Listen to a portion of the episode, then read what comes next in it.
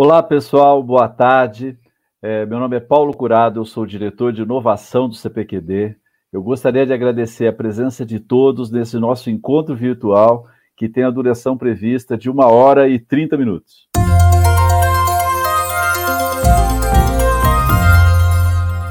Hoje, nós vamos explorar com os nossos convidados os resultados do relatório Radar Conecte-se ao Novo 2020 que consolida a opinião de executivos e especialistas sobre a maturidade, o impacto e o prazo de adoção de 28 tecnologias divididas em, em seis grupos. Vocês podem ver, a gente está projetando aí o radar. A intenção do radar é ele realmente detectar as mudanças tecnológicas.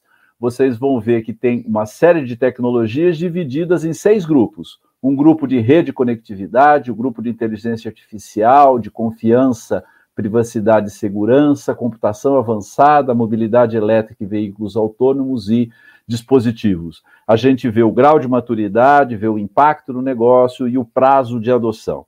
Esse relatório é, é, foi, é, foi elaborado a partir de uma pesquisa feita com executivos dos respondentes que foram convidados, nós tivemos 76% deles de cargo de liderança e tivemos especialistas na área é, especialistas na área de inovação, tá certo? É, esse trabalho começou uh, como um trabalho interno do CPQD, ele começou como dar um direcionador para as nossas plataformas e acabou evoluindo e a gente percebeu que ele poderia ter valor para os nossos clientes e para a sociedade em geral, e por isso que a gente disponibilizou. Ele foi disponibilizado mês passado, as pessoas já viram, e a nossa intenção aqui é discutir com esses especialistas é, os resultados que obtivemos e ver os insights de cada um que podem ser utilizados por todas as pessoas. Tá? Eu gostaria agora de apresentar os nossos convidados, né? É, vamos ter a honra de conversar com o César Taurion, vice-presidente da consultoria CIA Técnica e membro do Comitê de Inovação do CPQD. Uh, vamos conversar com Christian Rotenberg, professor da Faculdade de Engenharia Elétrica da Unicamp membro do Comitê de Inovação do CPQD. Vamos falar com José Palazzi, diretor de vendas sênior lead de operação da Qualcomm na América do Sul, e com o Renato Povia, diretor de estratégia e inovação da CPFL Energia. Sejam todos bem-vindos, já agradeço a presença de vocês e eu gostaria que vocês fizessem uma breve apresentação de vocês, tá? Começando pelo César. Boa tarde a todos, obrigado, Curado, pelo convite, participar desse debate, desse painel e estar ao lado de pessoas assim realmente especialistas de top do mercado.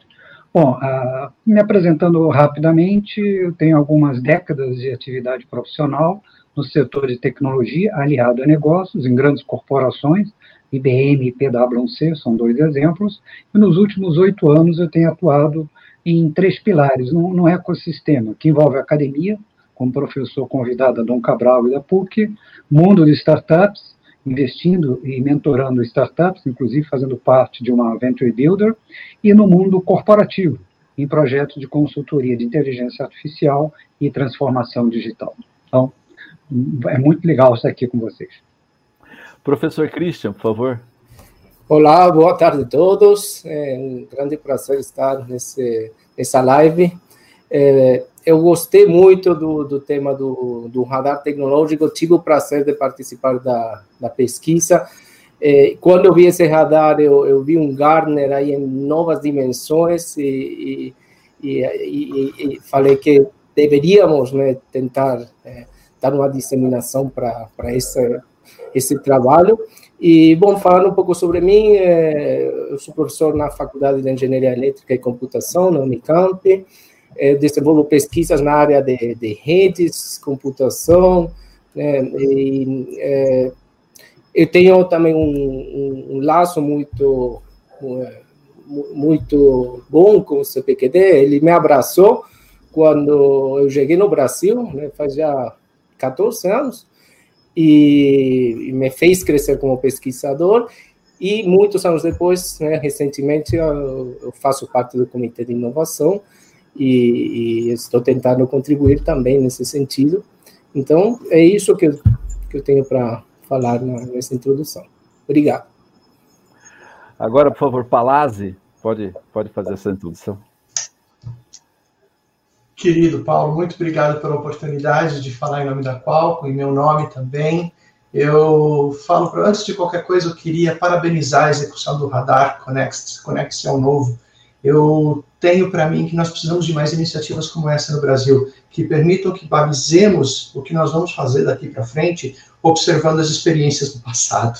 É, eu, eu sou um operário do business de tecnologia eu digo operário porque de formação de engenharia, eu tive o prazer e a honra de trabalhar muitos anos no desenvolvimento de projetos eletrônicos, de semicondutores, trabalhei para diversas indústrias de semicondutores, dentre elas a Intel, Infineon, Freescale Semicondutores, NXP, e eu tenho hoje a grata satisfação de, de facilitar o trabalho de uma equipe de pessoas na Qualcomm, na América do Sul, onde nós somos muito focados em conectividade.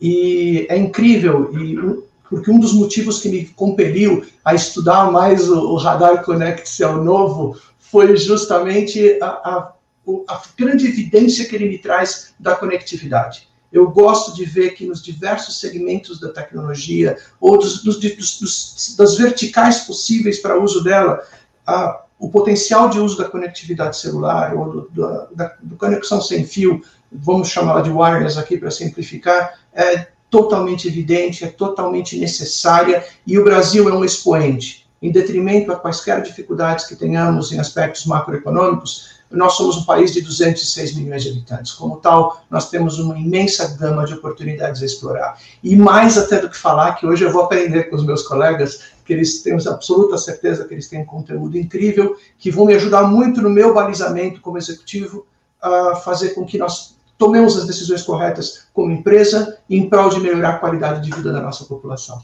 Muito obrigado. Obrigado, Palazzi. Ah, agora, Povia, por favor. Bom, é, boa tarde a todos. É um grande prazer estar aqui, né, representando a SPFL e o, e o, setor elétrico também. Meu nome é Renato Povia, todo mundo me chama de Povia.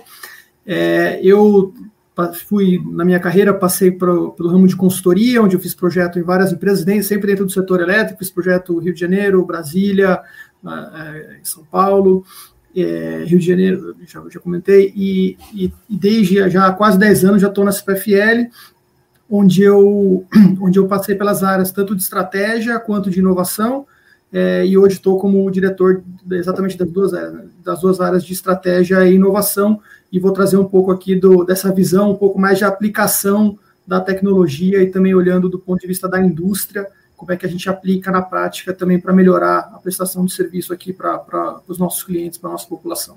É um grande prazer aqui, mais uma vez, obrigado, Curado, e obrigado, CPQD, pelo convite.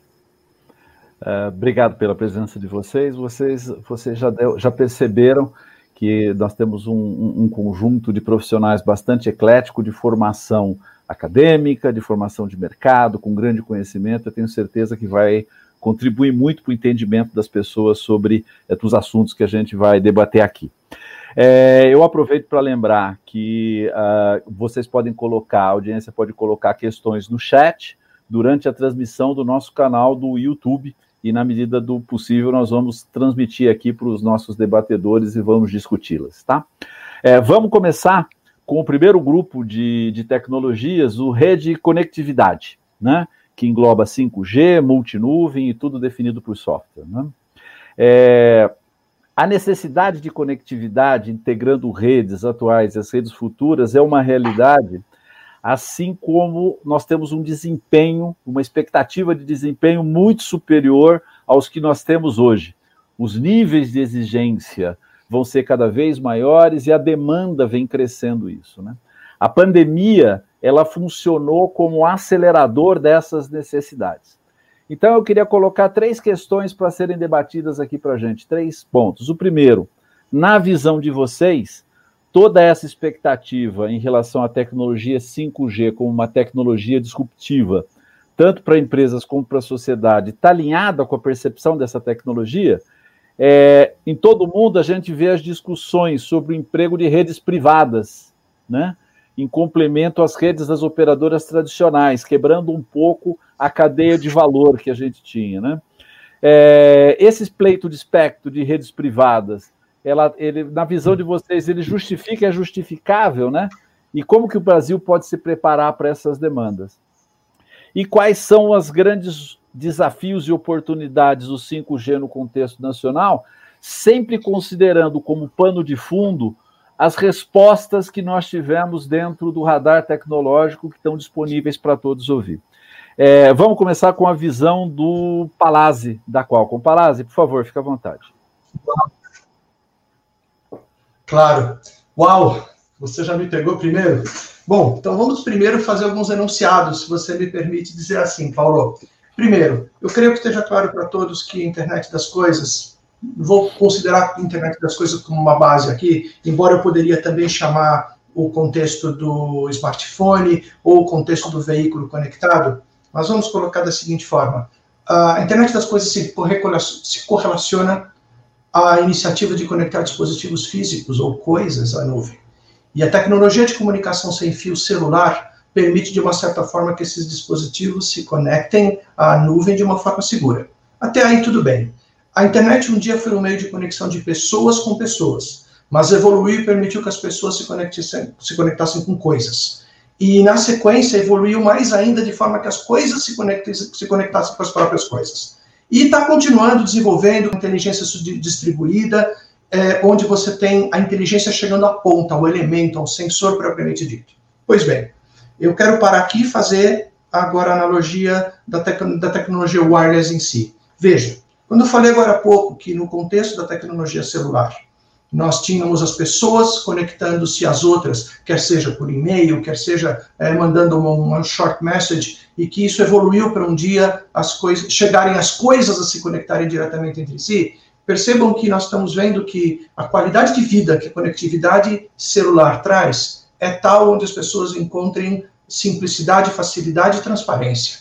Em outras palavras, você não precisa ser um expert hoje para instalar um, os mais antigos vão lembrar o termo que eu vou usar, um trumpet windsock. Alguns lembram o que é isso? Os antigos é, soquetes TCP/IP para poder se conectar à nuvem. Hoje em dia você compra um smartphone, coloca um chip nele e sai falando. Então, em resumo, é transparente. E o mundo vai ficar cada vez mais transparente. E aí entra o um conceito interessante que engloba o 5G. Pela primeira vez, nós vemos uma rede que foi pensada em aplicações que vão além do tradicional da fonia ou de enviar um certo conteúdo de dados de um tamanho específico pequeno e pensando efetivamente nas coisas como segurança, como baixa latência e como alto throughput. Então, essa combinação de coisas permite que as novas ideias mais disruptivas que venham a existir, que venham a acontecer, encontrem um headroom, encontrem um espaço dentro dessa rede para se operar. Uma coisa que poucos falam, mas que é uma realidade evidente nos dias de hoje, é que nós estamos tendo cada vez mais startups aqui no Brasil fazendo soluções de IoT no campo, é, nas cidades, para medição de energia, para rastreamento de coisas. Você vê, por exemplo, os, hoje esses serviços de vendas online, que eles te dão a possibilidade de você acompanhar a tua carga, sabendo que ela está em direção da tua casa ou não, ou como uma empresa, sabendo que tua carga está parada no Porto de Santos e que ela precisa ser desembaraçada o mais rápido possível, porque talvez seja uma carga perecível. Em linhas gerais, existe uma quantidade enorme de startups que estão hoje desenvolvendo ideias porque eles encontram esse headroom, essa oportunidade, essa possibilidade de usar a rede 5G para coisas disruptivas. Então, eu respondo e, e trago um teaser, um provocador para esse nosso grupo, dizendo o seguinte: a disponibilidade do recurso gera a aplicação. Então, nós acreditamos, por isso que nós na Qualcomm acreditamos na importância de nós garantirmos uma rede que seja capaz de atender a demanda do que está por vir. Tanto no contexto de velocidade, como no contexto de baixa latência, permitindo que a gente, às vezes, troque equipamentos próximos pela própria nuvem, se assim for requerido, como na segurança, permitindo que VPNs sejam criadas, ou permitindo ainda que múltiplos concorrentes entre si compartilhem a rede da mesma provedor de telefonia, da mesma operadora, de forma segura, sem o risco de intrusão e sem o risco de hackers influenciarem no meio físico ou na camada 1, camada, vou dizer, no modelo OSI até a camada 3 ou 4, por assim dizer, desse conteúdo que está sendo empacotado e enviado. E eu quero concluir dizendo um ponto importante aqui para vocês, de um desses três aspectos que eu citei agora há pouco, que é a latência. Latência de rede, como todo mundo sabe, é o tempo requerido para um conjunto de dados trafegar de, entre dois pontos. A tecnologia 5G, ela difere das gerações prévias de tecnologia de comunicação fio, porque ela foi projetada especificamente para oferecer baixa latência.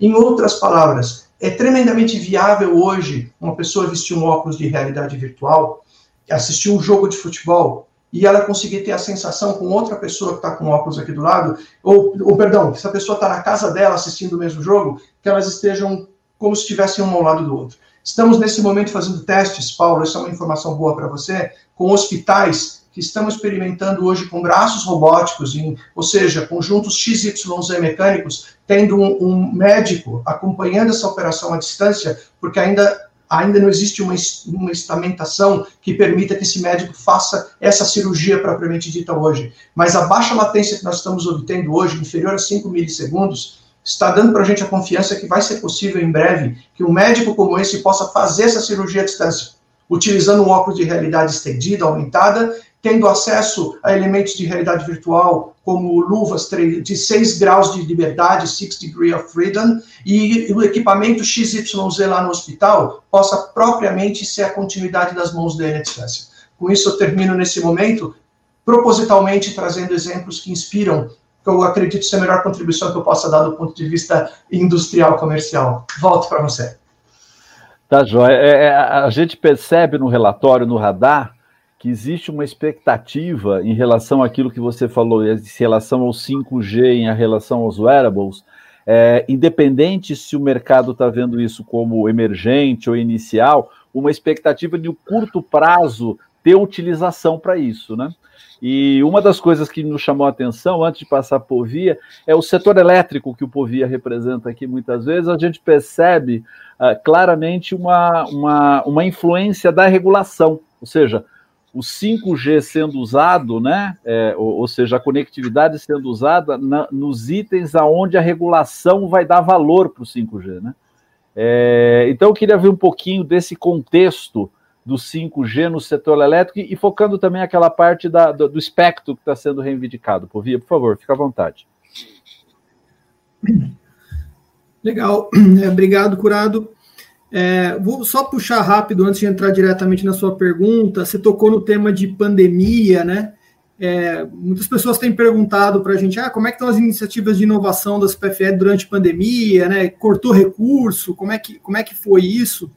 É, e eu sempre tenho dito que é, essa pandemia, ela obviamente é uma crise, mas ela tem uma, uma característica que ela tende a acelerar várias das tendências que a gente já estava vendo, né?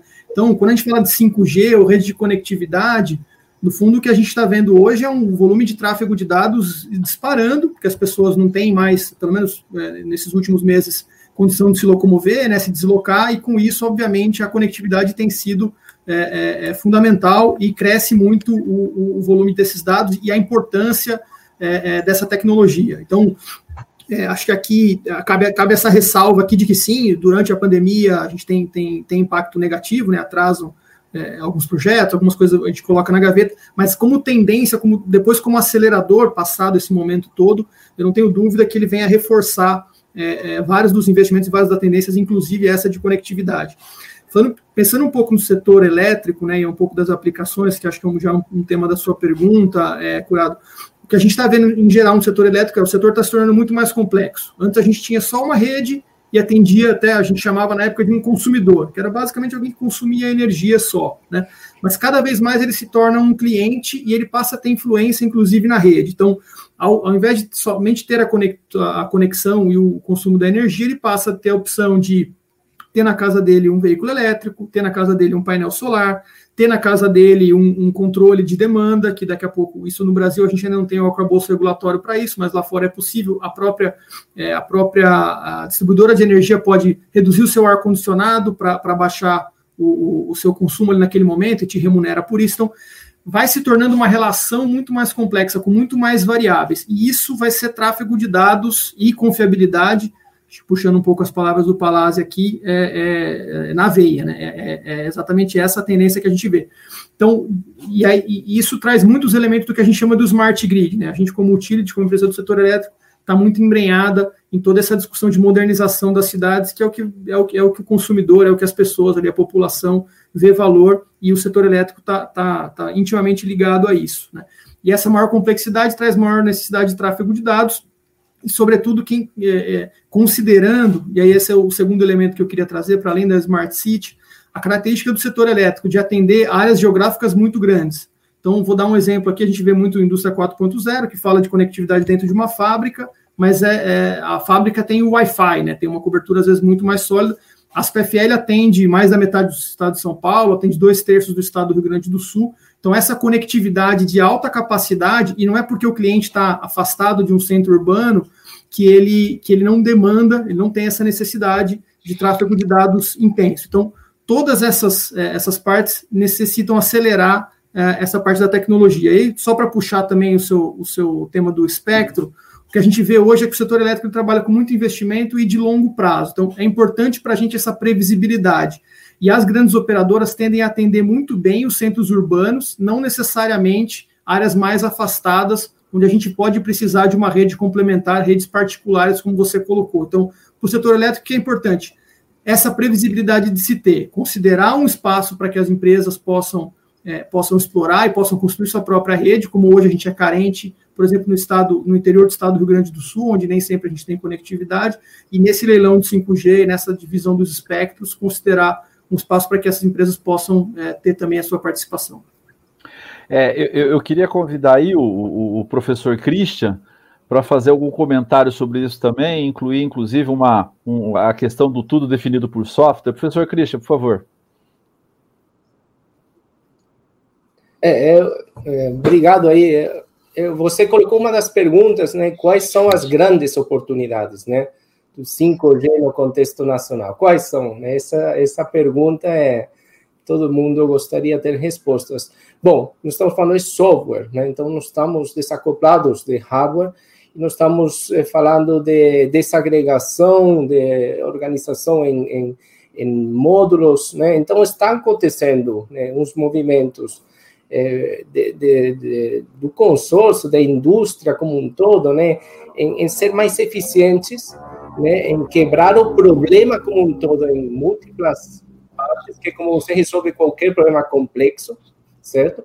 E aí, com interfaces abertas, bem definidas, existem oportunidades, é, especialmente quando ficam apenas no domínio do software, mas também recursivamente como o hardware vai, ou um hardware vai atender melhor essas, essas interfaces, essas demandas. Eu só queria colocar esse ponto aí, é, para responder um pouco esse, esse, esse Isso cenário é, é muito bom, foi bem, bem colocado, viu, professor Cristian? Eu acho que é uma, é, é, é, uma oportunidade que se tem, principalmente quando se fala é, de uma softwareização aí muito mais, é, muito mais forte de todo, todas as camadas é, de rede.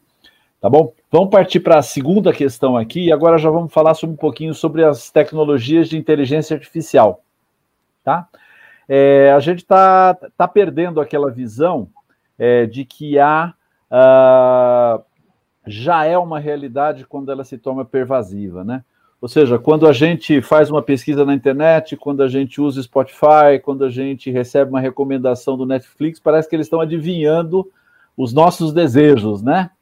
É, e aí, uh, quando a gente usa uma, a voz como senha, isso que são nós temos vários exemplos de que a IA está madura hoje, está ficando madura e está ficando mais simples de se tratar.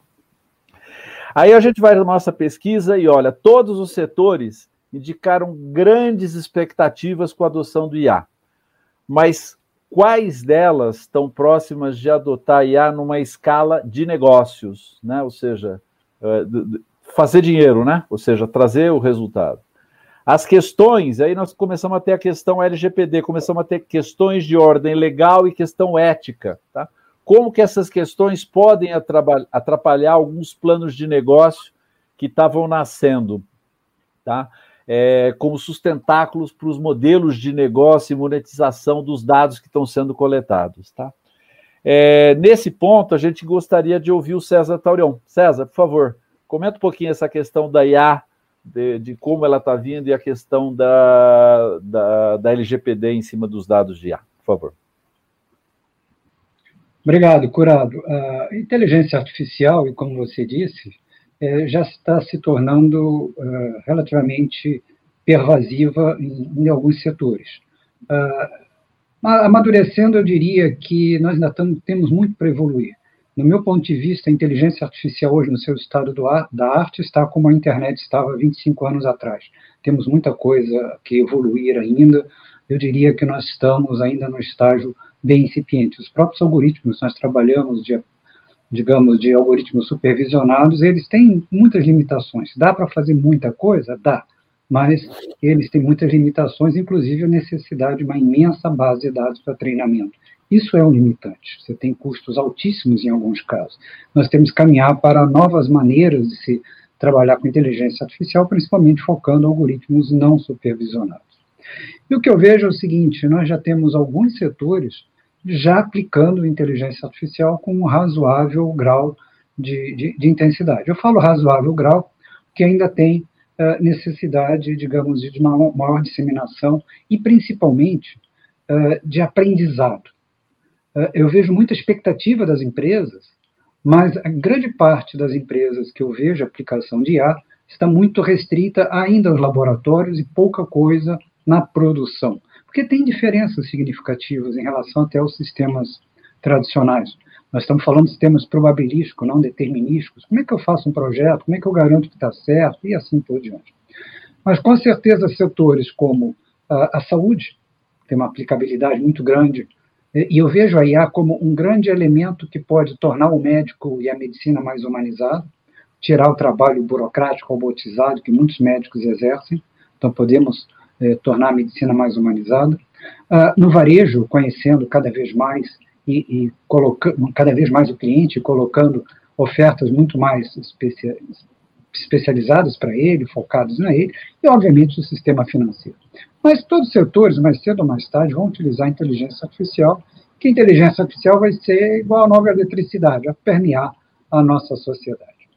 Em relação a aspectos regulatórios e éticos, tem dois aspectos e dois pontos importantes. Né?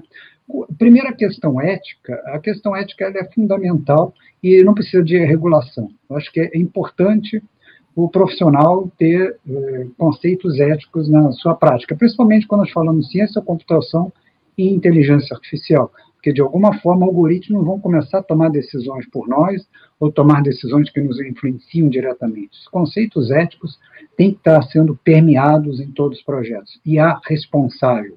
Isso tem que ser um princípio ético de qualquer desenvolvimento. E, e eu vejo ainda uma deficiência muito grande na formação acadêmica de computação e de inteligência artificial, cursos de data science, machine learning, que ética é muito pouco debatido, deveríamos debater com mais intensidade isso. No aspecto regulatório, a LGPD ainda está no seu início, ainda não sabemos dos seus efeitos. No caso do GDPR, que a inspirou, nós vemos, eh, em alguns casos, incomodando e outros casos não. O fato de você eh, não usar determinadas coisas talvez afete em alguns casos, em outros não. Por exemplo, eu posso coletar determinados dados e usar isso de uma forma mais ampla se eu tornar esses dados anônimos. Não estou identificando a pessoa, mas aquele tipo de dado pode ser usado para fazer uma análise, eh, digamos, de identificação de perfis, identificação de, de gosto por uma parte da, da sociedade. Isso é, isso é permitido. Eu não posso pegar o dado meu, por exemplo, uma empresa usar o meu dado e compartilhar de uma forma livre com outras empresas. Mas as minhas características, uh, digamos, uh, como morador de uma determinada cidade, em faixa etária, isso pode ser compartilhado. Eu não estou é, é, não estou identificando nitidamente aquela pessoa. Então, existe um pouco ainda de, é, de, de, discussão muito ampla e talvez um pouco de debate exagerado sobre os impactos da regulação. Eu vejo que, em alguns casos específicos, sim, poderíamos ter uh, algum, alguma dificuldade, mas nada que impeça você criar alternativas em relação a isso, mas na grande maioria das vezes não, desde que você desenhe uma solução que realmente esteja aderente à regulação. Então vamos pegar, por exemplo, a questão que muitas vezes a gente precisa olhar é, e tomar cuidado, é a questão do, do bias, do viés em relação à tomada de decisão. Isso tem que ser visto com muita atenção, porque se eu tiver um algoritmo que toma decisão baseado em preconceitos que já estão arraigados, tanto na base de dados com qual ele foi treinado, ou mesmo na escolha das variáveis, isso é um problema que eu não diria nem regulatório, isso é um problema é, ético. É, eu tenho que ter cuidado em tomar determinadas decisões. A questão de usar IA significa que eu posso usar IA, mas nem sempre eu devo usar IA. Os princípios éticos devem nortear sempre as nossas estratégias. Ótimo, obrigado, César. A gente vê muito no relatório, no radar, a gente vê muito essa observação que você fez. Alguns mercados que a gente verificou, o prazo de adoção é 3, 5 anos, apesar deles já olharem que a tecnologia já quebrou as pedras. O, o, entrave ali não seria tecnologia, seria a própria aplicação dela no mercado por alguma outra dificuldade que não necessariamente é tecnológica, né? E a gente vê isso muito claro em alguns setores. E aí eu vou falar lá do, do setor de energia, no setor de indústria, no próprio setor agro, isso, isso aparece, né? É como você citou também a parte, a parte acadêmica de formação, né? Eu queria passar a palavra aqui até ao, ao, ao professor Christian. Professor Christian, por favor, a sua visão, compartilhe a sua visão para a gente desses aspectos que a gente está discutindo aqui. Com certeza. Não, obrigado aí, porque o César já, já balizou um pouco, né? Tem, é, com certeza, um déficit na formação nas questões éticas, mas isso é transversal, certo? É, e, mas é, é, com certeza nos aspectos técnicos, né, da aplicação da tecnologia, né, nos diferentes setores. Então, é, nós vemos aplicações que durante a pandemia, né, evidentemente, os assistentes virtuais é, é, ganharam muita relevância e vão continuar, vão ficar presentes, né? E, e, nós temos outras é, dentro dessa inteligência artificial, como os Digital Twin para a indústria 4.0, que vai, vai, vai chegar em outros, em outros setores, né? É, um tempo mais, mais longo.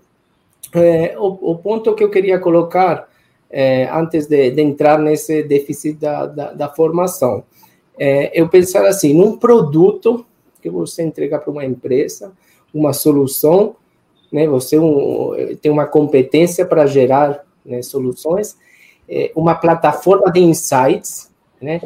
Quanto você vai conseguir fazer isso de forma customizada, né? A gente sabe que esses algoritmos precisam de bastante fine tuning, né? É, e generalizar esse conhecimento e conseguir aplicar para os diferentes segmentos me parece um desafio, né?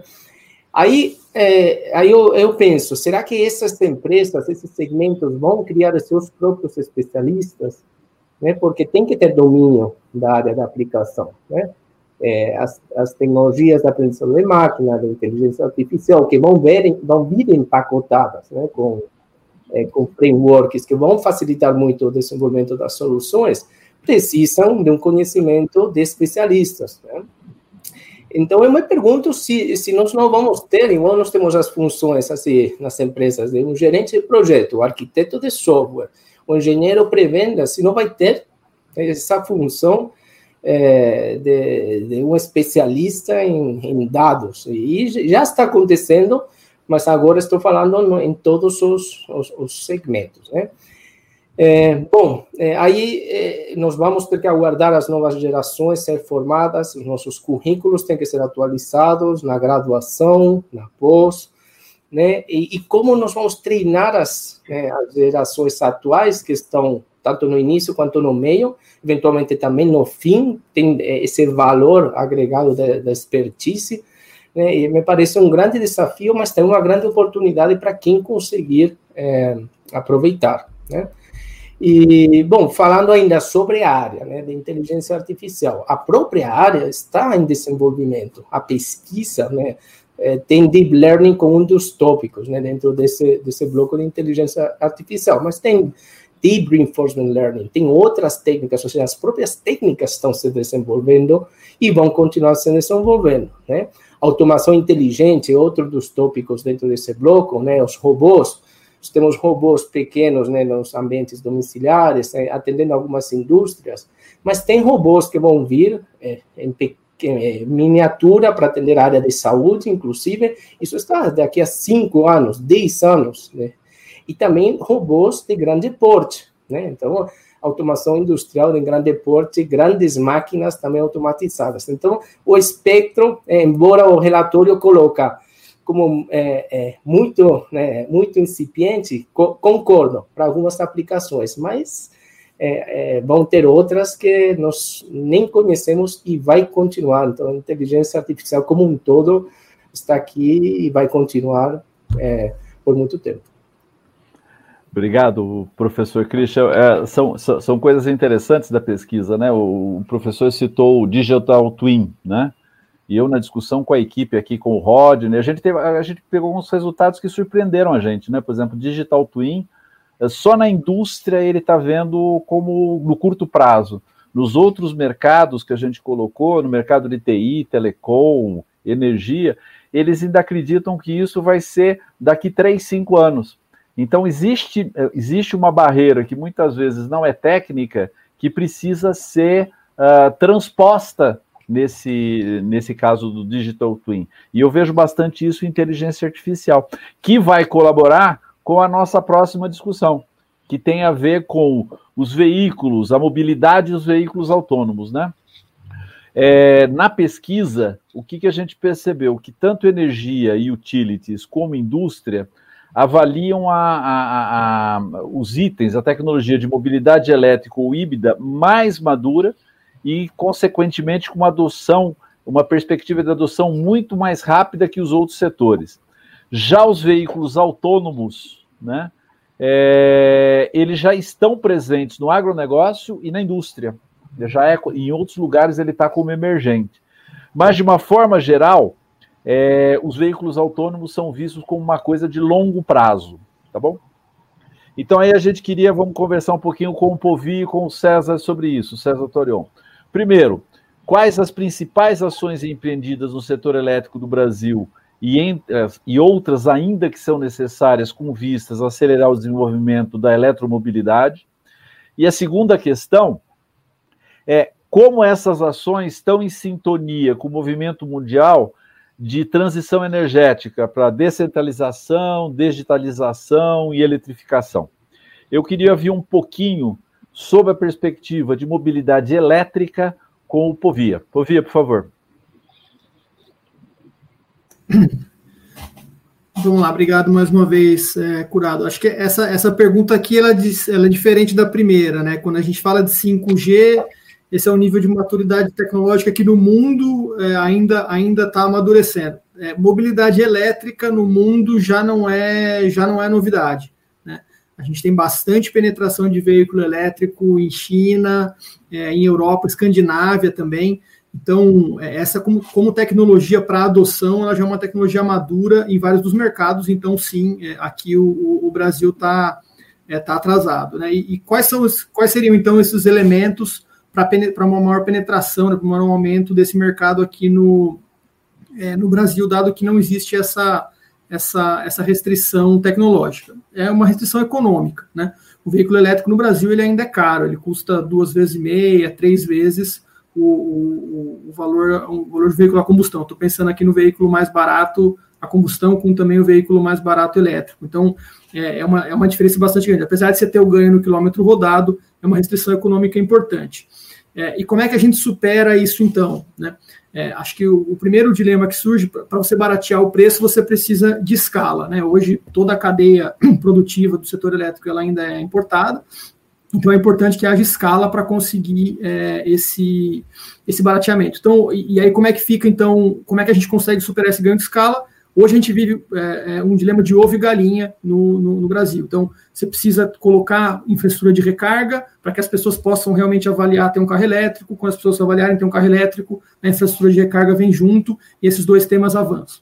Como é que estão, então, os agentes se, se organizando para facilitar, para acelerar essa, essa entrada do veículo? Então, a ANEL tomou uma decisão importante, ela regulamentou que a recarga de veículo elétrico é, um, é, uma atividade livre, qualquer empresa pode explorar, né? Tinha uma discussão antes, seria um monopólio da distribuidora, já não é mais. O governo está também é, a passos não, não muito acelerado, mas está reduzindo, está tá fazendo algumas facilidades, então reduziu o IPI alguns anos atrás, reduziu o imposto de importação, e hoje tem uma política de IPI, por exemplo, que considera o veículo mais eficiente, que antes o veículo elétrico era até no passado um veículo de luxo, então, tem algumas ações aqui em, em, em andamento.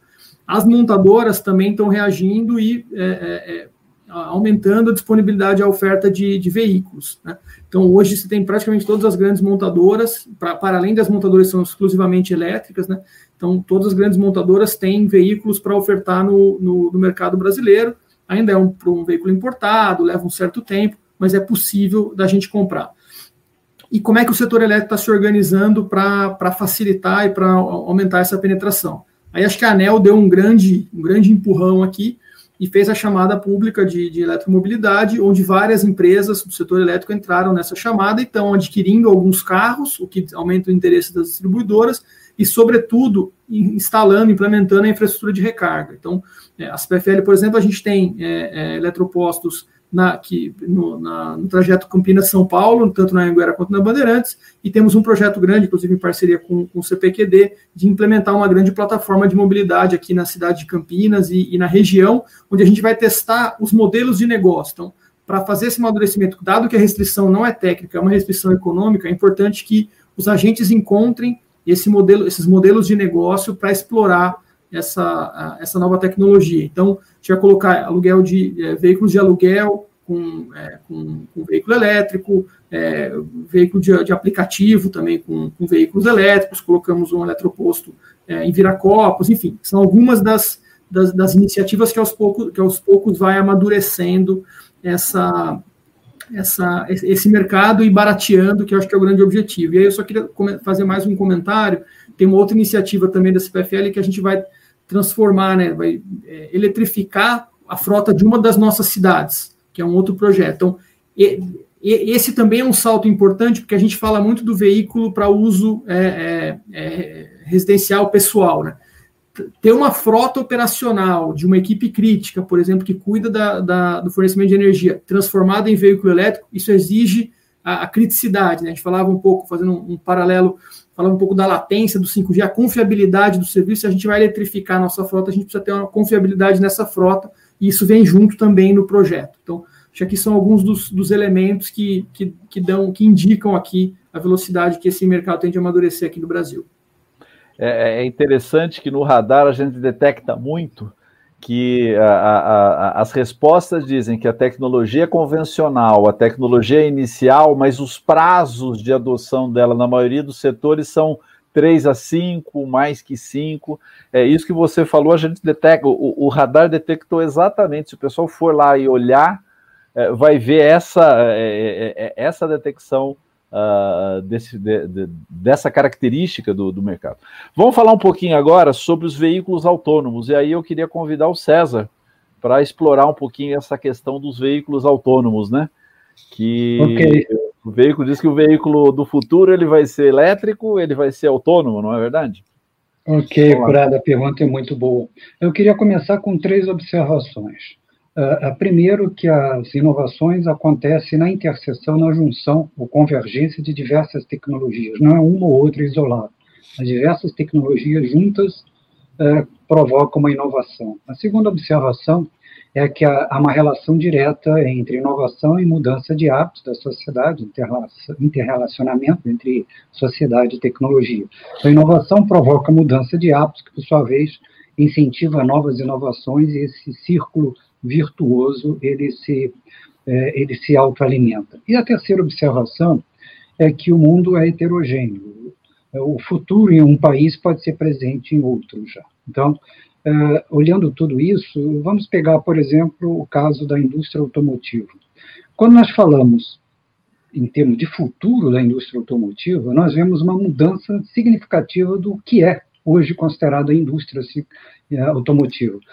São três variáveis, três forças de mudança. A primeira, a automação, inteligência artificial fazendo parte desse contexto. Segundo, a eletrificação. E o terceiro é o conceito da sociedade, cada vez mais, de diminuir a necessidade de propriedade e caminhar para o uso, o conceito de everything as a service. Se juntar tudo isso, significa que a, a cadeia da indústria automotiva muda completamente. Significa, por exemplo, que uma montadora não é apenas mais um fabricante de veículos, mas ela pode ser uma empresa de mobilidade urbana. Ela fabrica o veículo, talvez para si e para alguns poucos clientes que queiram, ela coloca o veículo para rodar para as pessoas sob demanda.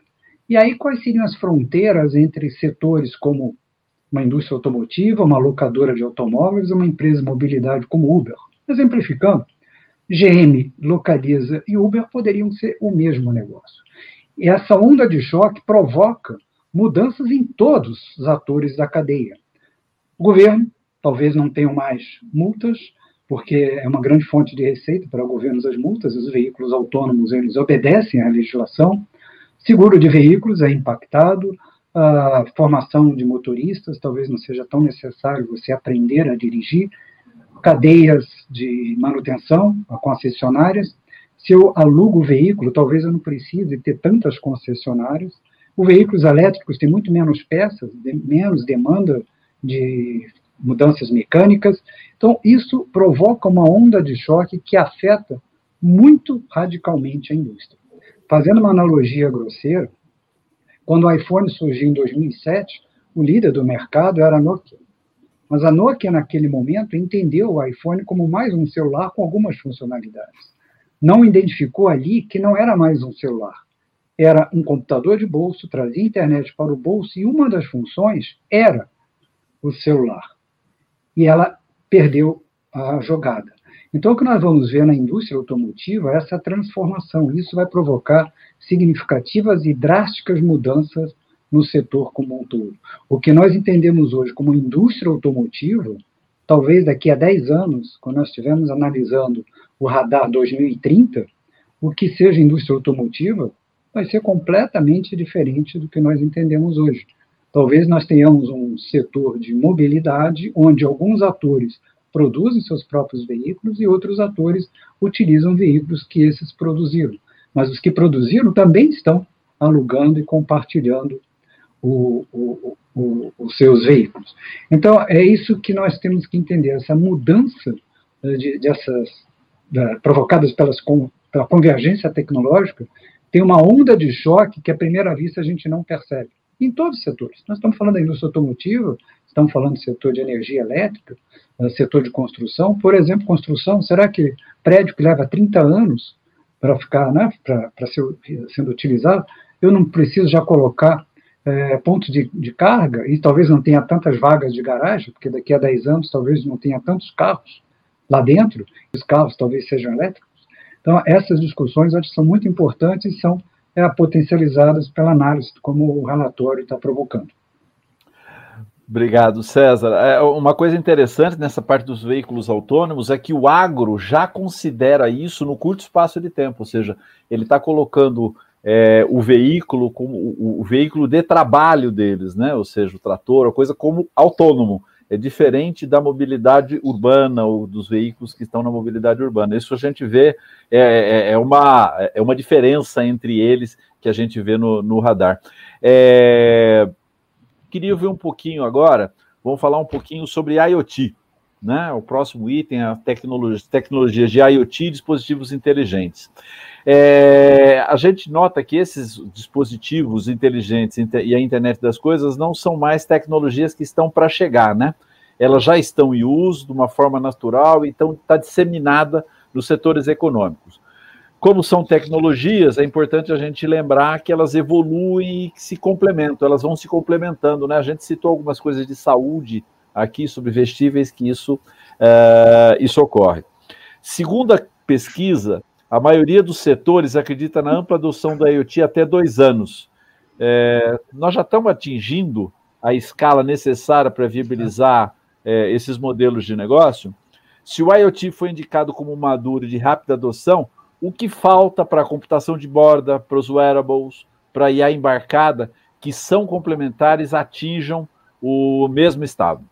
Eu vou pedir para comentar, para dar a visão do tema, por gentileza, o Palazzi, já olhando que atrás dele tem um drone, né, Palazzi? Tem um drone atrás de vocês aí, que a gente está vendo aqui na, na tela. Ah, ah, obrigado, querido. É, é, um tema, nossa, que tema gostoso de falar. Eu só me permita, antes de falar nele, dar um, um pitaco no tema anterior, num ponto que eu acho fenomenal e fundamental, que o César colocou muito bem que é sobre o fato de a, a, a, a indústria automobilística está mudando, né? Eu gostei muito e eu, e eu tenho que humildemente agradecer ao César por aquele que ele colocou, uma vez que essas diversas tecnologias juntas provocam inovação e isso gera um círculo vicioso. E a cadeia da indústria está de fato mudando e o veículo deixa de ser propriedade se torna um serviço.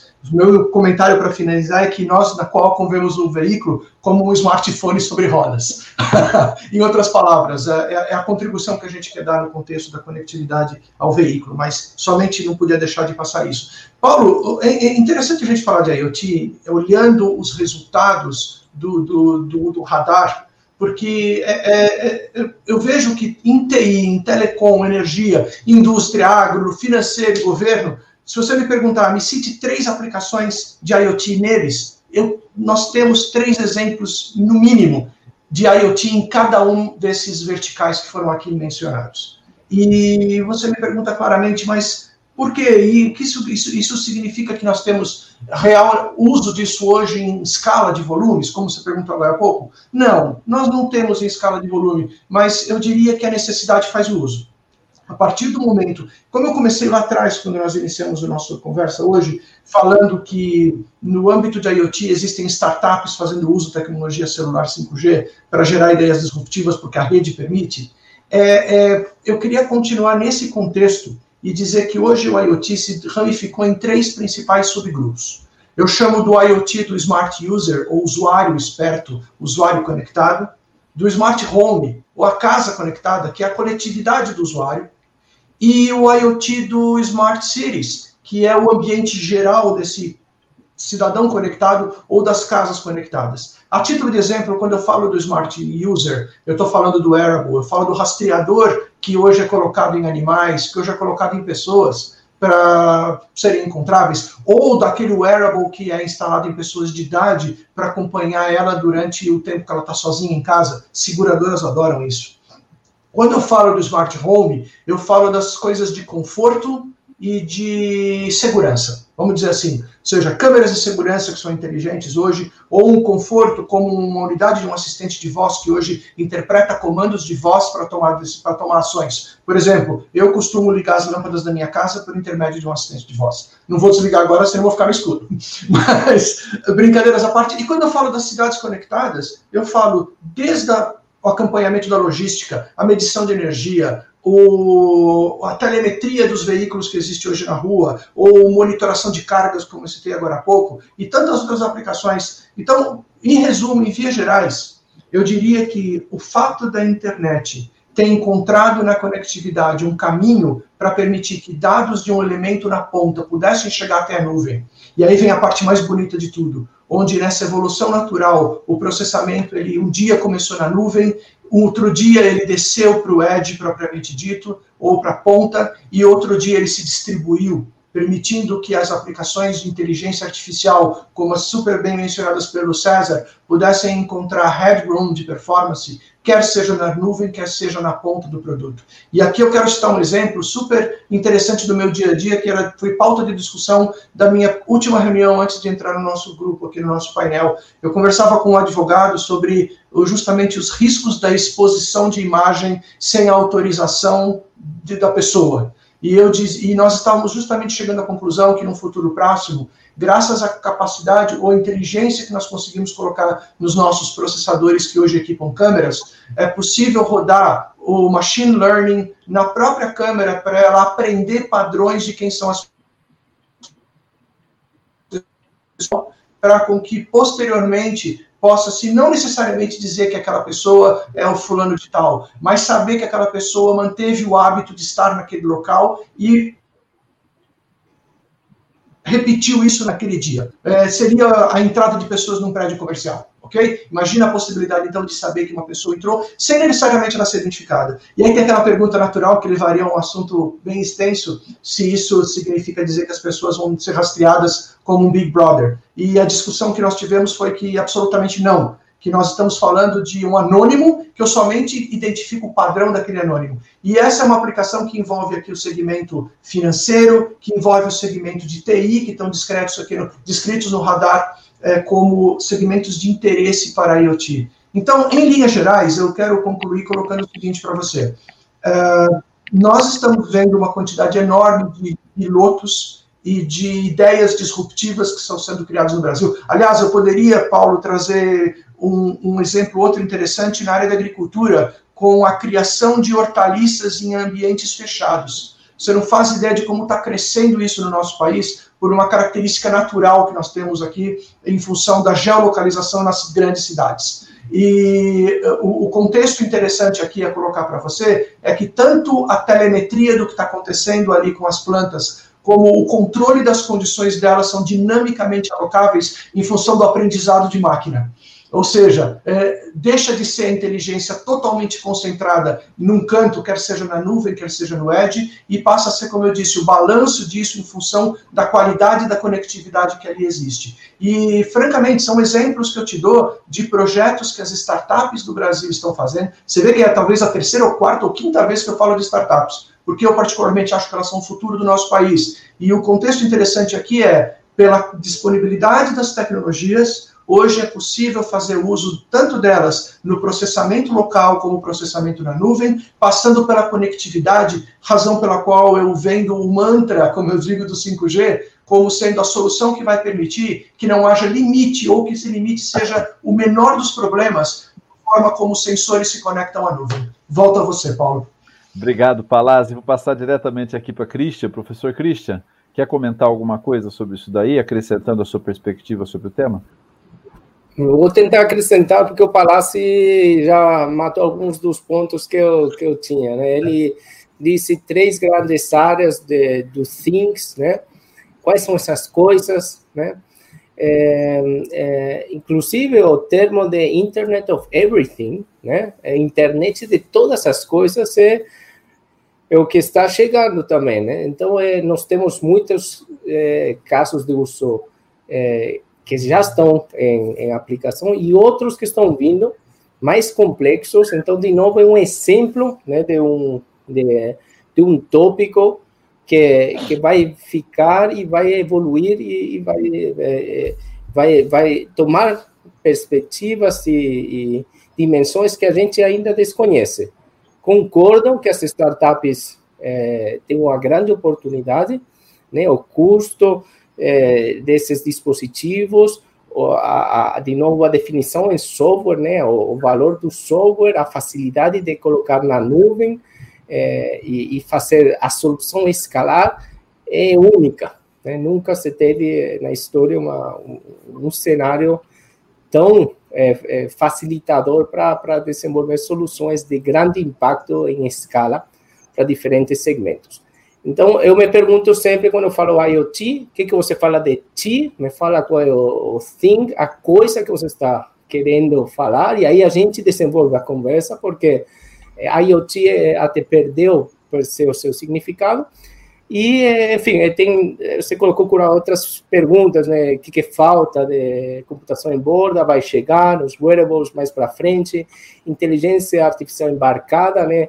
Chips como as eh, TPUs, né, as, as, Tensor Processing Units, que hoje são usadas em servidores, mas vão eh, vir nos smartphones, nos carros, da mesma forma que as GPUs, de processamento gráfico, inicialmente estão restritas para ambientes eh, corporativos, profissionais, e fizeram, né, eh, a sua evolução por dinâmicas de escala até os dispositivos de, de, de menor porte. Obrigado, Christian. Vou, eu vou continuar com você agora, Christian, porque nós vamos começar a falar sobre computação avançada. E a gente vê, né, é, nesse, num futuro próximo, já os, os grandes, os, os gigantes lá, como o Google, o IBM, tá? É, já estão anunciando que a computação quântica, que a supremacia da computação quântica deve ser alcançada. permitindo solução de problemas que são inviáveis pela computação atual, o que vai ser muito disruptivo, tá? Trazendo novas oportunidades de solução e, ao mesmo tempo, ele vai trazer o desafio de lidar com problemas que surgem em razão desse aumento de poder computacional. Por exemplo, a facilidade com que a gente vai começar a quebrar os mecanismos de criptografia que são utilizados atualmente, né? É, existe um, um, partido para as perguntas, existe um, um, crescente aumento de investimento internacional de computação quântica, né? A gente já viu uh, grandes players como Google, IBM, Microsoft, Intel investindo nisso. E o que a gente pode esperar do Brasil em relação à computação quântica? É, a gente vai ser só coadjuvante ou a gente tem condições de ser um protagonista? Qual deveria ser a estratégia de investimento de pesquisa? Qual que é a sugestão de investimento de pesquisa nesse setor? Eu vou começar pelo professor Christian, perguntando para ele é, comentar um pouquinho sobre essa questão. Bom, eu, eu, entendo que não tem um coringa, né, para pular é, nenhum bloco. É, se eu tivesse, eu usaria o meu coringa agora. Né? Eu sou um curioso né, na computação quântica. Estamos iniciando alguns estudos. É, é, eu, particularmente, me interesso na área de redes. Né? Já existem é, soluções é, para comunicações quânticas, para um problema muito específico de privacidade, né? para distribuição de, de, de, chaves. Né? É, a China está é, claramente na, na, frente, é um grande desafio. Quem conseguir né, é, construir, dominar é, o, o, o, computador quântico vai ter um diferencial é, a nível mundial. Né? Isso é até realmente traz uma analogia no, na construção de um armamento, né? É, quase que militar, né? Porque é uma, é uma tecnologia potencialmente muito disruptiva. Aqui no Brasil, a minha percepção, a, assim, a minha percepção é, é que, assim, de novo, limitada para o meu campo de atuação, é, é, é, que existem algumas áreas, eu sei, algumas iniciativas no LNCC, na UFRJ, é, na Unicamp, é, na UFA, UFPA tem um colega estudando uns problemas de, também relacionados às redes, né? Como isso também a minha área de redes, como que você constrói uma internet quântica, né? Sai além de um enlace e constrói múltiplos enlaces, interliga eventualmente aqueles computadores quânticos. Então, é, é isso me parece algo de 10 é, para mais anos no radar. Então, estaria né, é, numa nova uma nova bolinha aí, né, de 10 para mais anos. É, então, é, o, o, que, quais são os, os, os, trabalhos que estão acontecendo no Brasil, oportunidades?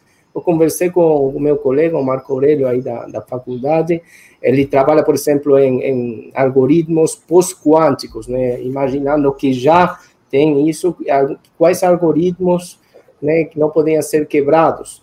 É, e aí, é, investimento, né? Você falou, é realmente uma carreira, para construir um hardware. É como só esses quatro grandes players, grande investimento para você fazer isso. O Brasil tem alguns é, é, a, a, alguns cenários que já passou por isso, né? A indústria aeronáutica, a Embraer conseguiu, a própria Unicamp, um exemplo.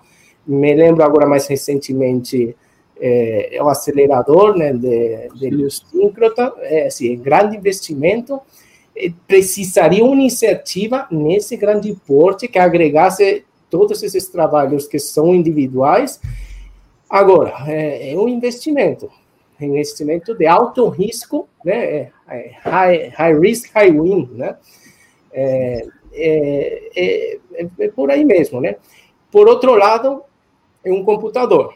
Então, vai ter software, vai ter muito software a ser desenvolvido já tem plataformas de software para as pessoas desenvolverem algoritmos e software que rodem naqueles computadores. E o Brasil é bom em software. Então, de novo, não sei se estou puxando muito para a minha área de tudo definido por software, mas software vai fazer parte dessa, de, de, desse cenário quântico. Então, quanto antes a gente conseguir inserir nas nossas grades de ensino, graduação e pós, né, os conceitos de computação quântica, de comunicações quânticas e já tem artefatos, simuladores software com os quais podem ser feitas essas experiências, melhor para criar essa competência que já está acontecendo na Ásia, na América, na Europa e não deveria, né, a América Latina e o Brasil em particular ficar atrás. Obrigado, professora. A impressão que dá da sua fala é que tem que ser um projeto de país, né? Não é só um projeto de um setor. A gente tem que ter uma vontade de dar um salto, né? Sim. Esse foi dentro do nosso radar, ele foi o campeão dos campeões, é emergente mais de cinco anos. César, você tem alguma coisa para comentar disso, César? Queria ouvir um pouquinho você. Um comentário rápido. Uh, acho que a primeira coisa importante é que a computação quântica não vai substituir a computação tradicional. É, muitas vezes se fala isso, ah, o fim da computação tradicional, lei de Moore, não precisa mais. Não, absolutamente são coisas diferentes. Ela vem complementar, tem aplicações muito bem eh, definidas, pelo menos até o momento que a gente pensa em aplicar, modelagem financeira, modelagem molecular, criptografia e assim por diante. E sendo muito pragmático, eu não vejo muito sentido o Brasil gastar muito dinheiro para construir hardware. É, você tem pouquíssimas oportunidades de fazer isso, e quando você desenvolver alguma solução de hardware, as soluções de hardware de mercado vão estar mais avançadas. O grande desafio é o software, o Christian lembrou muito bem. As tecnologias do software ainda são muito incipientes. Tem algumas plataformas, compiladores estão começando agora, Lembramos da, dos mainframes na década de 50, você ainda trabalhava com linguagem assembler, depois que surgiu linguagens compila, compiladas, como é, COBOL, é, Fortran no início, e mais posteriormente Java. Estamos nessa fase ainda. Então, nós temos que começar a formar pessoas para entender a computação quântica do ponto de vista do software e aplicabilidade. Esse é um ponto importante. E isso tem que ser, sim, uma política de Estado, como a inteligência artificial. Inteligência artificial é e deve ser uma política de Estado. Se você pegar países que estão olhando com intensidade inteligência artificial e a computação quântica tem a capacidade de potencializar a inteligência artificial, muitas soluções vão poder ser desenvolvidas que hoje são muito difíceis, até para o treinamento dos algoritmos são extremamente custosos e quase, quase impossíveis, uh, passar dezenas de meses para treinar um algoritmo, a gente vai fazer muito mais rapidez com computação quântica. Mas, por exemplo, países como a China, que definiu que 2030 vai ser líder global em inteligência artificial, partindo do pressuposto que a liderança global em inteligência artificial lhe permite ser líder global em termos de economia, em termos de influência cultural. Então, nós estamos vendo que o exemplo da China, sendo seguido por diversos países, é que a inteligência artificial é uma política de Estado, não pode ser uma política aplicada por uma empresa ou outra empresa. Claro que as empresas têm que ter sua estratégia, mas uma política de Estado tem que estar muito mais ampla. E a computação quântica, como a inteligência artificial, são marcos significativos, são tecnologias transformadoras. E tecnologias transformadoras são aquelas que mudam e moldam a nossa sociedade. Como a eletricidade, como motor a combustão interna. Tudo que nós temos hoje, nós fazemos porque temos motores a combustão interna e eletricidade. Se a gente não tivesse isso, não estaríamos nem fazendo esse painel aqui. Portanto, nós temos que olhar isso com muita atenção, tem que ser uma política de Estado e o foco do Brasil tem que ser pragmático. Não é desenvolver hardware, nós não desenvolvemos hardware. Para que começar agora computação quântica? Vamos desenvolver soluções de software, vamos usar o hardware que já existe, ou que futuramente vem a existir, criando aplicações, onde nós podemos usar nossa criatividade, as nossas necessidades, que nem sempre são as mesmas que estão sendo demandadas pela China, pelos Estados Unidos e pela Europa. São nossas. Muito bem colocado, muito bem ponderado por vocês dois sobre esse aspecto. É, a gente sempre aprende, sempre vai vai, vai, formando uma opinião sobre, sobre o assunto, né? É, e por último, é a última questão que eu vou colocar para vocês aqui, antes da gente partir para as perguntas, então vou pedir para vocês serem bem objetivos na, na resposta, porque eu vou perguntar para todos a questão de confiança, segurança e privacidade, um assunto tão importante aí que dá para ouvir a opinião de vocês. Atualmente, é, grande parte do processo de geração de valor é derivado de coleta, uso, processamento e transferência de dados. Isso torna imprescindível a adoção de tecnologias e modelos de gestão de segurança, privacidade, ou seja, por força da lei ou pelo risco crescente de ameaças cibernéticas. Né? O relatório destaca o ponto de atenção de tecnologias de proteção de, e da proteção da privacidade em todos os setores. Mas por que apenas os setores financeiro, governo e energia indicam a rápida adoção de tecnologia de segurança? Tem algum motivo que vocês podem detectar? É, em, se, mesmo sendo esses setores pioneiros na adoção de tecnologias de confiança, como blockchain, na gestão de identidade em contratos inteligentes, quais seriam os desafios para a adoção dos demais setores? Sendo bem objetivos aí, pessoal, vamos começar pelo Povia. Legal, não, você realmente bastante breve, mas é, acho que para mim a resposta para a pergunta dos setores é porque são setores mais críticos, né? São setores estratégicos, setor financeiro, por razões óbvias, né? Está sujeito a fraudes. Setor elétrico pela criticidade é, é, e estratégia, é, e, e o quão estratégico é, ele é. Para não, não, não tocar em todos os pontos, eu queria destacar em relação ao setor elétrico, ele tem uma característica de ser totalmente integrado, talvez seja uma semelhança aqui com o setor financeiro. Então, é importante que haja um arcabouço é, é, é, por trás, determinando qual a política, qual o padrão de confiabilidade aqui de, de, conservação dos dados, transferência de dados dentro do setor elétrico como um todo. Né? É, se a gente pensar no setor como uma corrente, sempre a porta de entrada mais frágil, seria o elo da corrente mais frágil, é o que dá a força ali da, da corrente como um todo. Então, por isso a gente tem insistido bastante para que essa discussão seja uma discussão de nível setorial. É claro que cada agente independente tem que fazer a sua lição de casa, mas é importante que haja uma, um, um trabalho setorial para que o setor inteiro esteja, esteja blindado, e o Brasil, acho que nesse aspecto também está tá um pouco atrás dos demais países.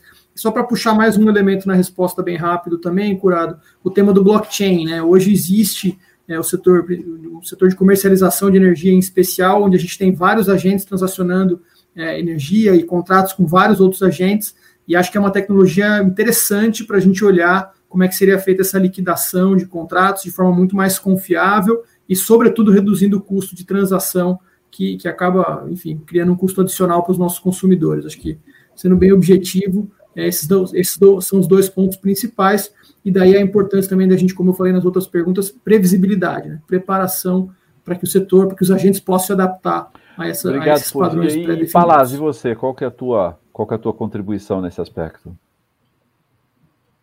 Ah, eu queria. Me deixa dar uma contribuição do lado do financeiro, uma vez que a gente tem trabalhado com empresas que fabricam os terminais ponto de venda com os quais a gente paga contas, e eu tenho lido que, é, talvez por ser uma coisa já muito enraizada, é, a resposta tenha sido considerada como inicial também para esse segmento financeiro, ou eu diria é, não me lembro muito bem no resultado se ele estava como inicial ou até se ele estava como emergente, mas eu, quando eu analisei, eu assimilei, a conclusão que eu tive é que é um, por culpa de um processo de enraizamento e por um processo de adaptação natural do segmento às normas internacionais. Não sei se é do teu conhecimento, do conhecimento de todos, mas você não pode fazer um terminal ponto de venda se não tiver uma certificação de uma entidade global chamada PCI, PCI. E, então, é, é natural, sabe? Já chega passa a ser um contexto natural que o produto seja seguro. Mas aí entra, obviamente, a questão do uso do blockchain.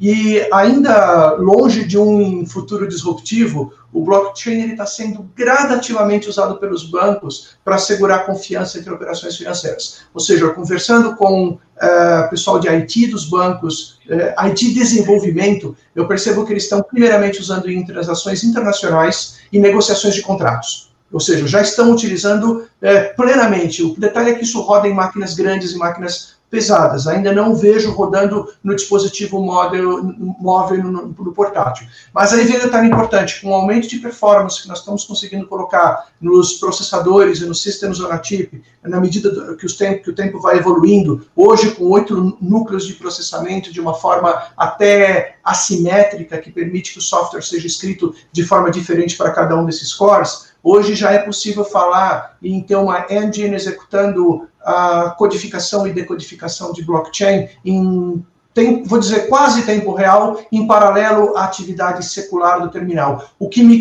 faz acreditar que no futuro muito próximo nós venhamos a ter Há também aqui no Brasil o uso de blockchain em aplicações móveis e portáteis, principalmente quando as transações começarem a cruzar as fronteiras. Lembrando que eu falei agora há pouco que eu já vejo bancos utilizando em aplicações de operações financeiras, de transações internacionais e negociações de contrato. Volto a você.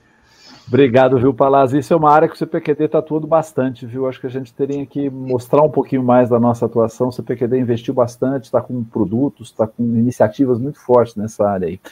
É, ouvir um pouquinho agora é, do, do César. César, por favor, sendo bem objetivo nessa, nessa resposta.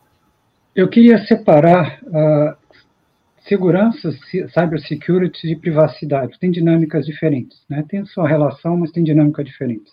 Se nós olharmos para o futuro, do ponto de vista de cybersecurity, cibersegurança, ou cibersegurança, uh, imaginando o mundo que nós estamos falando hoje, nesse painel, o mundo cada vez mais digital, o mundo conectado, você tem alguns setores que são fundamentais, e eu acho que a energia elétrica, que está bem representado aqui, é, é essencial. A nossa vida depende de eletricidade.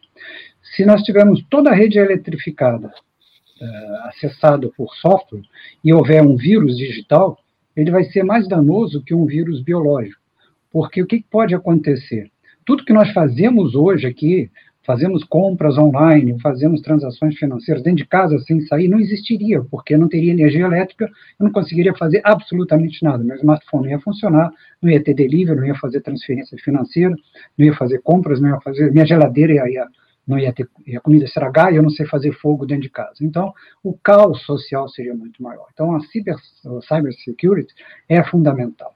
A questão da privacidade, eu acho que tem que olhar com outro prisma, outra dinâmica. A privacidade é muito fluida. Os conceitos de privacidade hoje, a privacidade e segurança, ou seja, a minha conta corrente eu não quero que seja violada. Isso não é questão de privacidade, é mais segurança. Privacidade é se determinados dados são distribuídos ou não. Pode ser que o que eu penso hoje, eu não vou pensar amanhã. Vamos pegar um, pegar um exemplo clássico, olhando a história. Roma Antiga, as reuniões, digamos, dos cidadãos aconteciam muitas vezes em banheiros públicos.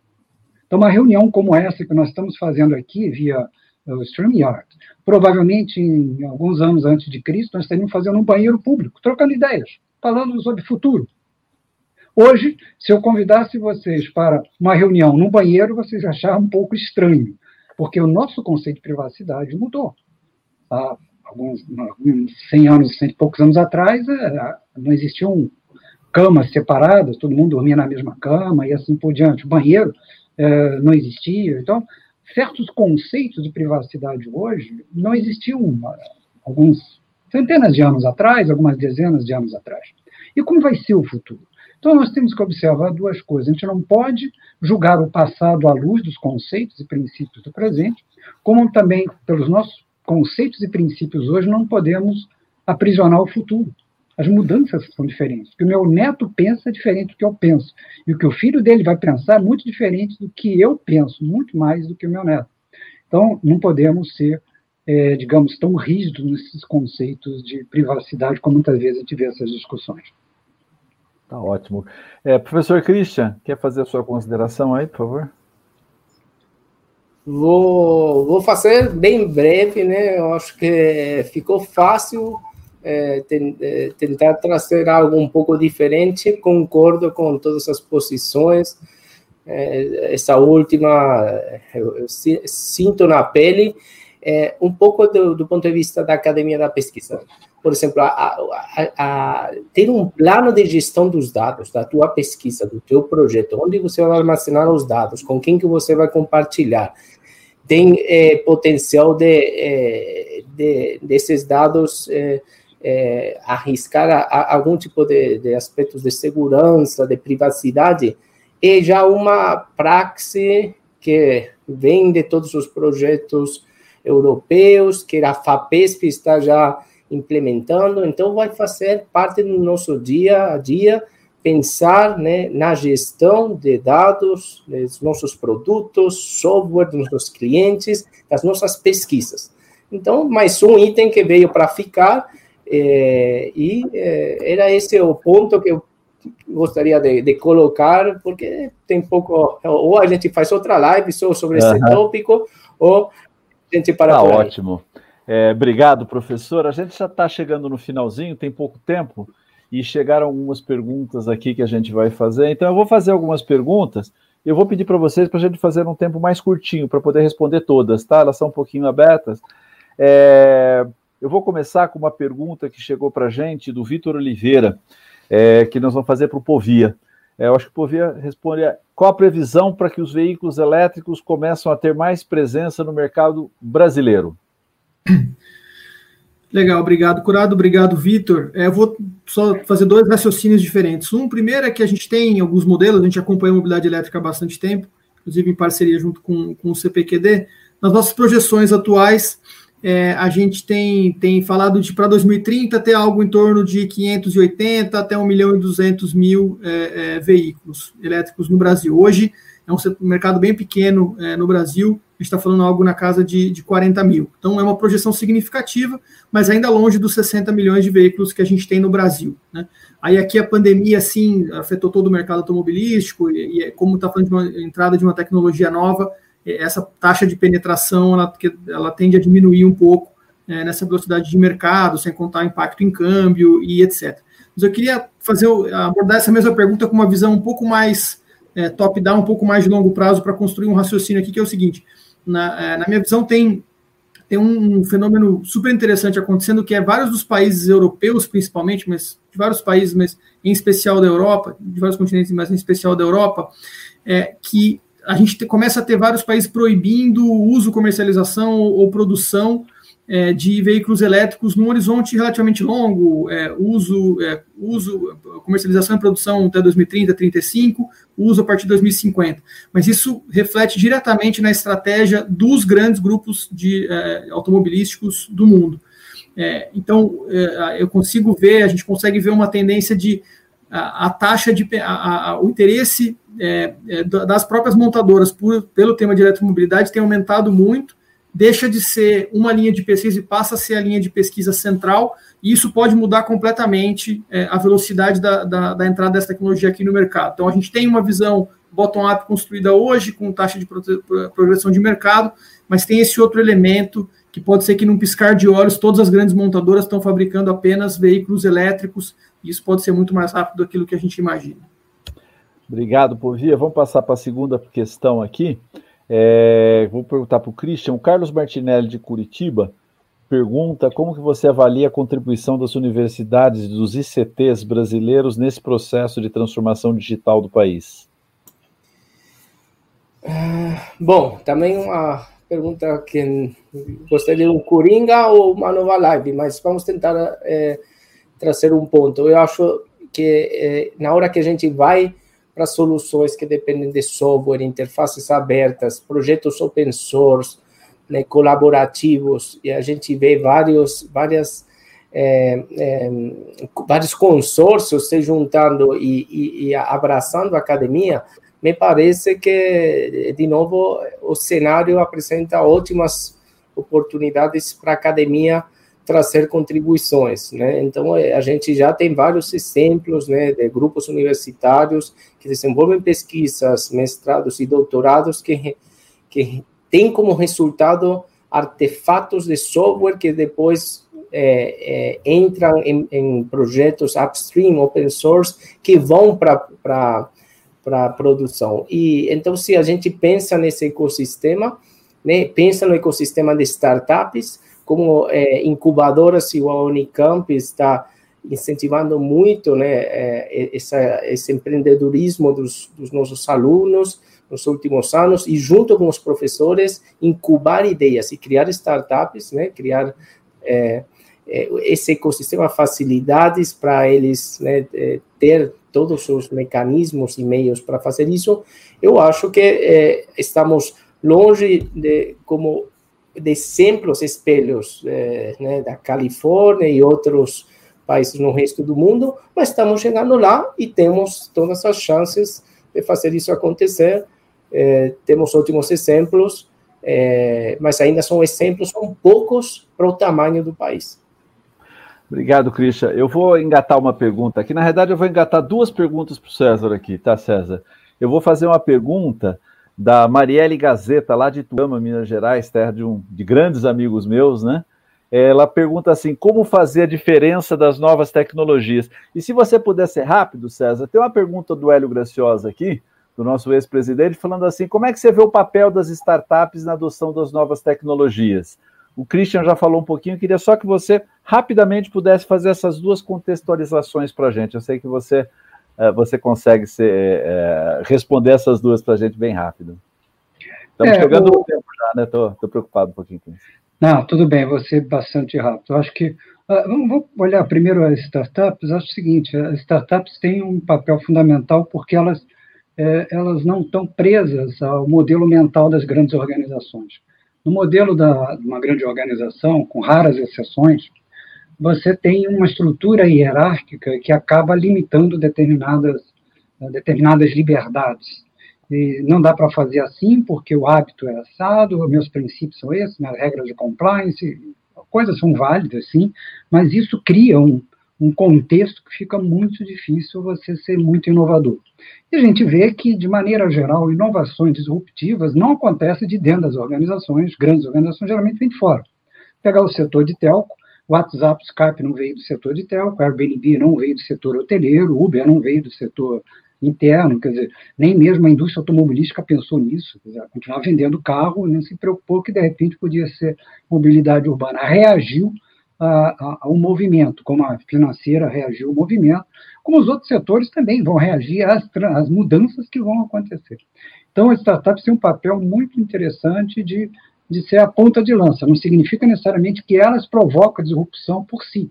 Elas provocam a disrupção criando novas alternativas que, eventualmente, outras empresas até conseguem ocupar. Porque o grande desafio das startups é sobreviver, né? é realmente sair da fase da ideia para fazer a coisa uh, concreta. A, outra pergunta, desculpe, eu acabei me empolgando aqui. A questão de como fazer a diferença. Eu acho que você já respondeu. Fazer a diferença com startups. É, como fazer a diferença com novas tecnologias. É, exatamente. É, é, exatamente quebrando a barreira uh, das grandes organizações que realmente eu vivenciei esses dois mundos, né? vivenciei o mundo de startups, o mundo das grandes corporações, mesmo empresas de tecnologia, a barreira é grande. A barreira é muito grande porque é, você tem que passar por diversos níveis de decisão. Não é uma decisão instantânea que a startup consegue. Vamos fazer isso? Nós fomos uma startup, tomássemos uma decisão agora, amanhã cedo a gente estava implementando. Uma grande corporação, a gente ia fazer meia dúzia de reuniões antes de marcar uma reunião decisiva.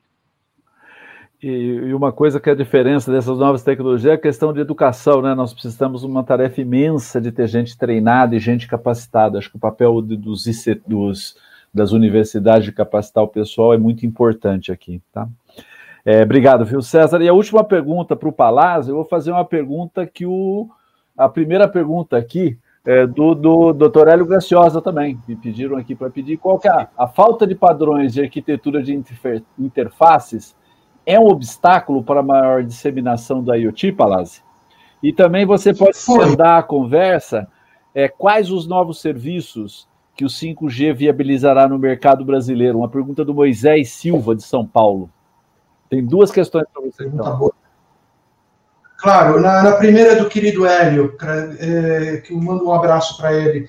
É, estive com ele dias atrás, inclusive, em um, um, evento muito gostoso também. Eu diria que a falta de padronização foi um problema. Para ser curto e objetivo, eu diria que hoje a abstração do hardware e das interfaces propriamente ditas, e eu faço uma correlação aos que meus colegas falaram muito bem do software, permite que hoje, com um pouco de desenvolvimento, e aí entra a capacidade engenheirística, se vocês me permitem usar essa, essa flexibilização da palavra, é, do nosso, dos nossos engenheiros, no geral, não possessivamente qual, mas falando como o Brasil, ou mesmo falando como o mundo, hoje tem permitido que seja possível contornar a, a excessiva quantidade de padronizações de camadas físicas e de enlace eu coloco dessa forma, Hélio. E, e, eu acredito piamente que foi um problema sério, que até meados da década passada, não, quando não havia horsepower performance para se emular e para se é, virtualizar algumas coisas, permite colocar assim, era um grande problema. Hoje eu já acho que não é. Hoje o que eu vejo rodando, eu poderia, não é um exemplo de uma interface, mas eu gosto muitas vezes brincar com as pessoas rodando Windows 10 no meu smartphone embaixo do, em cima do Android. Ou seja, é incrível, mas é possível. Então, é, é, por favor, nada a ver, mas eu quero ao mesmo tempo dizer que a capacidade humana de absorver tecnologia, desenvolver em cima dela, é algo sem limite. E nesse contexto, nós estamos fazendo de tudo para dar um pouco mais de performance e horsepower cada vez mais. A segunda pergunta maravilhosa sobre as possíveis aplicações. Uau! Eu diria o seguinte para você. Por favor, Paulo, me repete o nome da pessoa que fez essa pergunta? Ele é o Moisés Silva, de São Paulo. Gabriel Moisés Silva, que pergunta legal que você fez. Daria um tema aqui também, mas para ser muito claro e conciso para você, pense da seguinte forma: a tecnologia 5G ela veio pensada em resolver os problemas que as gerações anteriores de tecnologia de conectividade celular não haviam pensado. Então, como tal, os benefícios que ela prega em performance, em throughput de dados, em baixa latência, em segurança de conectividade e em massividade de elementos conectados simultâneo, abre um leque enorme de aplicações outrora não possíveis ou imagináveis de serem feitas em tecnologia wireless qualquer que seja. Hoje, por exemplo, eu coloco uma infinidade de medidores de água, de, de, de gás, de luz, com sensores de posicionamento, com sensores de telemetria, numa mesma espaço dentro de um, de um enclosuramento de metros quadrados ou quilômetros quadrados, com uma qualidade de conexão que outrora não era possível com tecnologias anteriores. Isso só para te dar uma ideia do caminho que nós vamos chegar. Eu diria para você, num português claro, que o céu é o limite. Ou seja, a habilidade de caras como você, que eu tenho certeza que são criativos ao extremo, de gerar novas e mais disruptivas aplicações tendo essa tecnologia nas mãos, é sem limite. Então eu digo para você a seguinte resposta: guarda só esses valores técnicos que eu citei agora e pensa você na quantidade de ideias incríveis. E se um dia a gente se encontrar na rua, me lembra que a gente conversou e que você, por favor, me dê você grandes e fantásticos exemplos de aplicações para a tecnologia 5G. Volto para você, Paulo. Olha, muito obrigado. A gente, a gente estourou o tempo aqui. O papo tá bom. A gente estourou o tempo porque a gente é apaixonado aquilo que faz. E agora vamos para a gente já fechar com o tempo, eu queria que vocês, é, em um minuto, dessem aqui aquela mensagem final, aquela consideração final antes da gente partir para o encerramento. Vamos começar pelo César. César, por favor. Bom, nesse minuto, 10% para parabenizar o evento e parabenizar o trabalho que vocês estão fazendo. O relatório foi fantástico. O que nós temos que olhar é o seguinte: nós não estamos simplesmente mudando de um ano, de um ano para o outro, nós estamos realmente é, vivenciando uma mudança de era tão impactante quanto foi da agrária para, para a sociedade industrial, nós estamos saindo da sociedade industrial para a sociedade digital. Ainda não vimos seus efeitos, estamos começando a sentir os seus efeitos.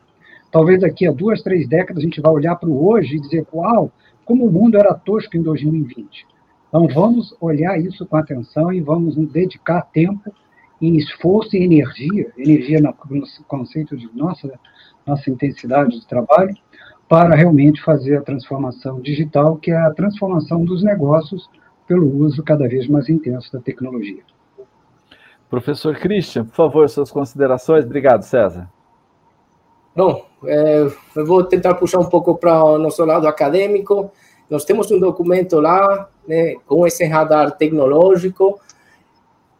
Se você ainda não tem né, todo o conhecimento que vocês gostariam de ter de alguma dessas áreas, né? E são áreas que estão aqui para fazer impacto. Nós docentes, nós acadêmicos, olhamos para frente e o que eu gostaria é da gente conseguir fechar, né? Academia, indústria, ficar mais próximos, né? Conseguir fazer trabalhos é, nesse sentido mais mais eficientes, mais produtivos, com maior impacto.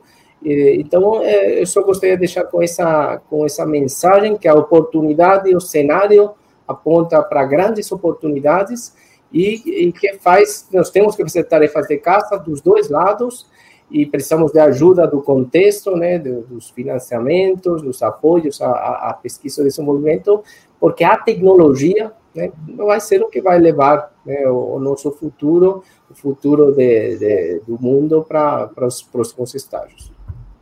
Obrigado, professor Christian. É, Palazzi, por favor, agora você, suas considerações finais. Muito rapidamente, que painel mais produtivo, Paulo, que delícia, com a participação de, do meio acadêmico, da indústria como nós. E, rapidamente, pessoal, nós discutimos tecnologias, vocês estão ouvindo a gente, que estão presentes já no nosso país. Algumas já oferecem aplicação comercial e outras estão sendo feitas sob forma de prova de conceito e correlacionamos elas com essas macro verticais reais. E para mim é um deleite ver dos meus colegas e aprender com eles das evidências da correlação entre elas. Eu confio que a execução do radar conecte-se ao novo, ao novo em si vai ser um, um excelente elemento para todos vocês poderem, na sequência das ações, tomarem as suas decisões e nas ações que vocês tenham que implementar em função de negócios ou em função de carreiras que vocês vão seguir. E eu só concluo dizendo que nós, na qual investimos no desenvolvimento dessas tecnologias de conectividade sem fio que melhora a qualidade de vida. E que a gente, eu, particularmente como brasileiro, espero que o que você ouviu aqui hoje, a existência dessas tecnologias, causem um impacto positivo em você, melhore a tua qualidade de vida e que possamos fazer um país mais competitivo no cenário global. Obrigado. Obrigado, Palazzi. Povia, suas considerações finais?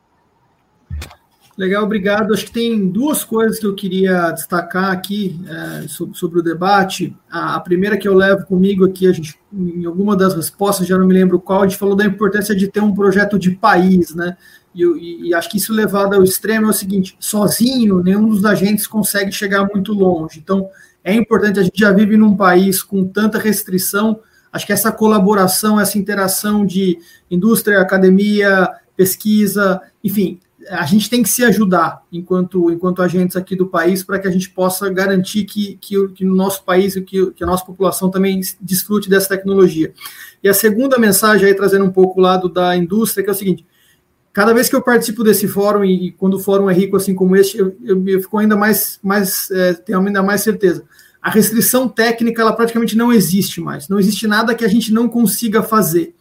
É, e aí, é, como, como a gente aqui da indústria, onde a gente olha, a gente fala muito de taxa de utilização, maturidade, penetração, e normalmente a limitação ela é econômica, ela não é mais é, só puramente técnica. A gente consegue fazer muita coisa no laboratório, essa escalada, essa escala, essa, esse ganhar escala da tecnologia que está o grande desafio, e, e, aí daí é que eu acho que a colaboração ela tem, ela tem, tem esse valor todo.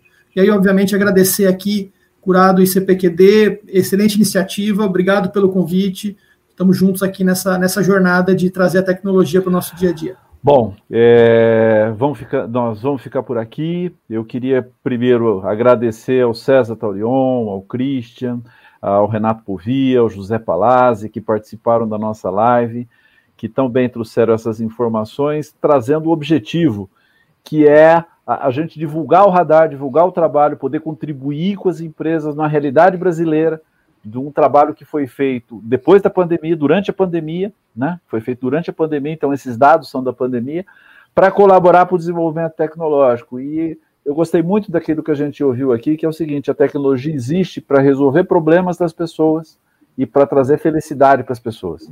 Se a gente tem que usar a tecnologia para melhorar a qualidade de vida das pessoas e aí obter os novos modelos de negócio. É, eu queria agradecer também muito obrigado para as pessoas que acompanharam a nossa transmissão, todos que responderam à pesquisa, tá? Uh, e nos permitiram criar esse resultado uh, tão bacana que é o Radar Conecte-se ao Novo 2020, que vocês podem acessar lá no site do CPQD e nas mídias sociais.